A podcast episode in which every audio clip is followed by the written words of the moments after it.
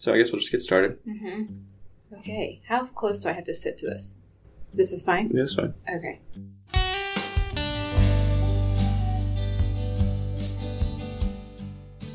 Idiopathic intracranial hypertension, also known as the pseudotumor cerebri syndrome, is characterized by elevated intracranial pressure with clinical features of headaches, vision impairment, and occasionally cranial nerve palsies, in the absence of a structural lesion on neuroimaging.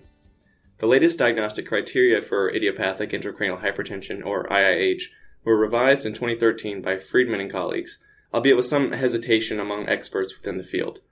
But thankfully, none of the controversies overlying the recent diagnostic criteria pertain to the neuroimaging features of IIH. So I've asked Dr. Anita Kohli, one of the neuro-ophthalmology fellows here, to go through some of these imaging features of IIH. Welcome to the show, Anita.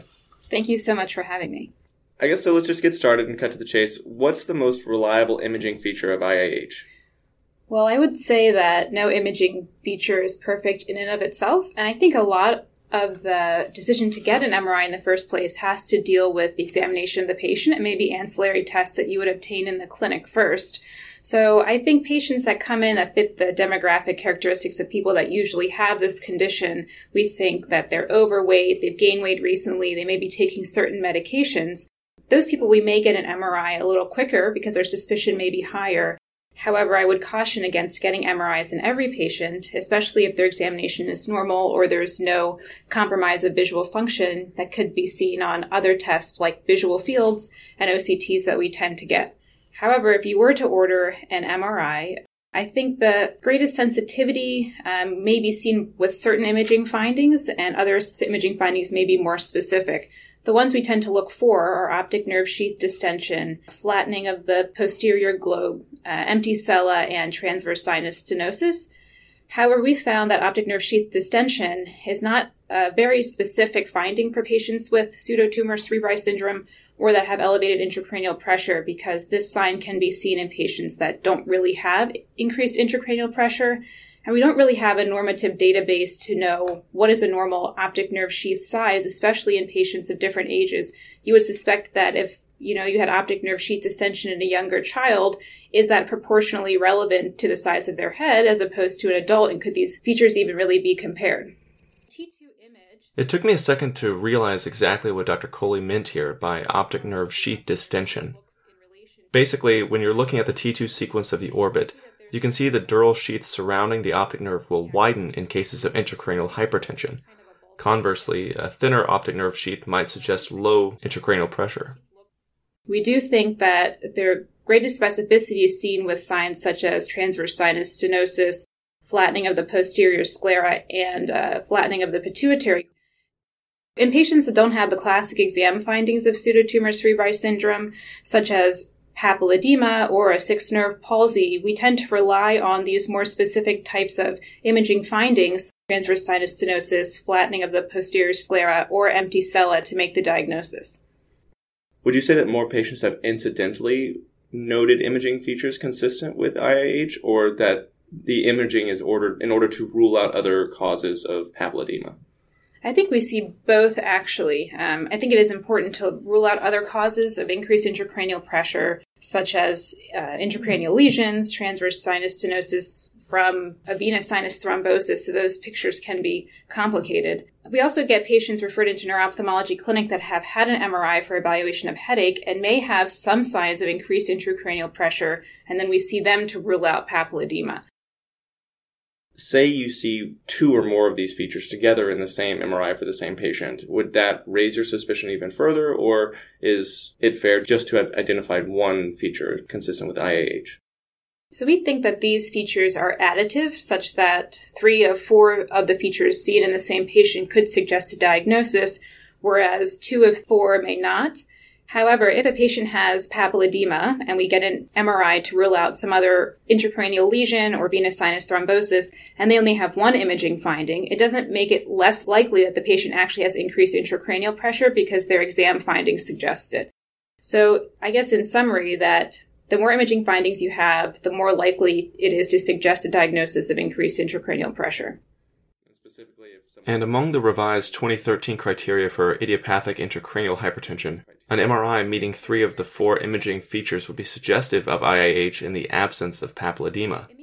To reach a definite diagnosis of IIH, the patient without papilledema must have unilateral or bilateral sixth nerve palsies, in addition to three of the four imaging markers. Moving on kind of to prognosis, are there any imaging features that may indicate a worse prognosis for these patients? So, patients may have a worse prognosis if they have more imaging findings than other patients who have less imaging findings, which just suggests that the increased intracranial pressure has been there either for a longer time and could have caused damage already, or their intracranial pressure is just higher. However, patients may have features of increased intracranial pressure or pseudotumor cerebri syndrome when they actually have other lesions, like an intracranial mass, of course, which carries a different prognosis. But the other one is a venous sinus thrombosis, because in those patients, they may not be able to be treated with medications and diet itself. They may actually need a shunt procedure because their outflow is compromised.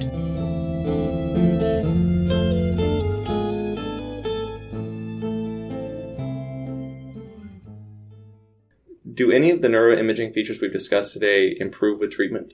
We think that they should. However, this may not actually be the case. We see a lot of patients who do well with weight loss and maybe with the additive effects of Diamox or Topamax.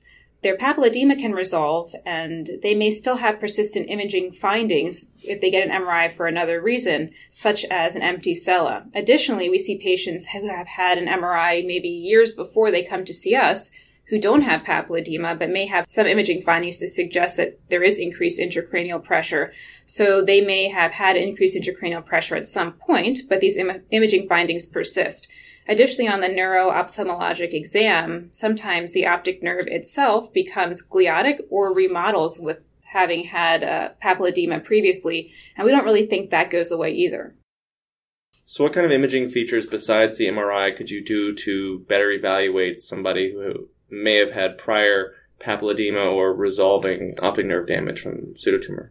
Right, exactly. So we use a lot of these in the neuro-ophthalmologic clinic. Um, the first one we would think to do is a visual field test. We tend to use visual field tests pretty commonly, which can show peripheral constriction of the visual field that patients may not even notice, but can suggest some damage to the optic pathways from previously elevated intracranial pressure or currently elevated intracranial pressure. And the patients who we think um, have had pseudotumor cerebri syndrome in the past and have lasting damage to their optic nerves, they may appear gliotic, as I mentioned before, which has a certain characteristic that we can see on our fundus examinations.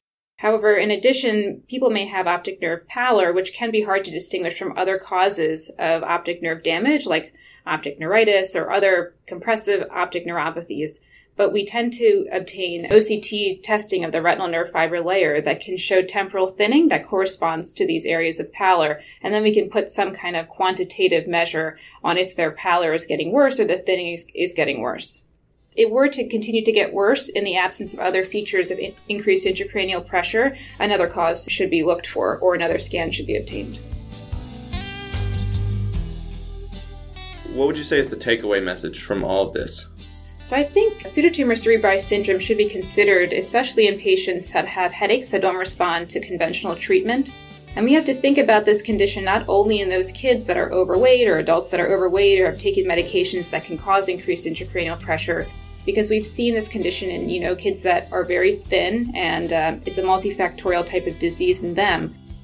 In addition, I think it's important to send them to an ophthalmologist or neuro-ophthalmologist pretty quickly because they could have irreversible vision loss if their condition is not treated adequately or early enough.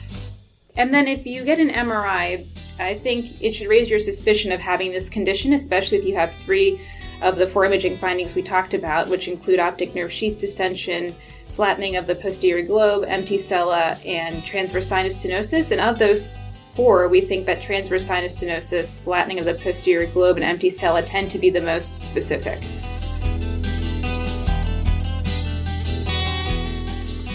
Again, that was Dr. Anita Kohli, a neuro-ophthalmology fellow, who walked us through the major neuroimaging features of IIH. As always, check out our website at brainwaves.me to see some examples of these findings, and let us know what you think about our show by rating us on iTunes. This episode was produced in part by Erica Mejia and myself. The artist responsible for the music today was Andy Cohen, and I'm Jim Siegler for Brainwaves. Thanks for listening.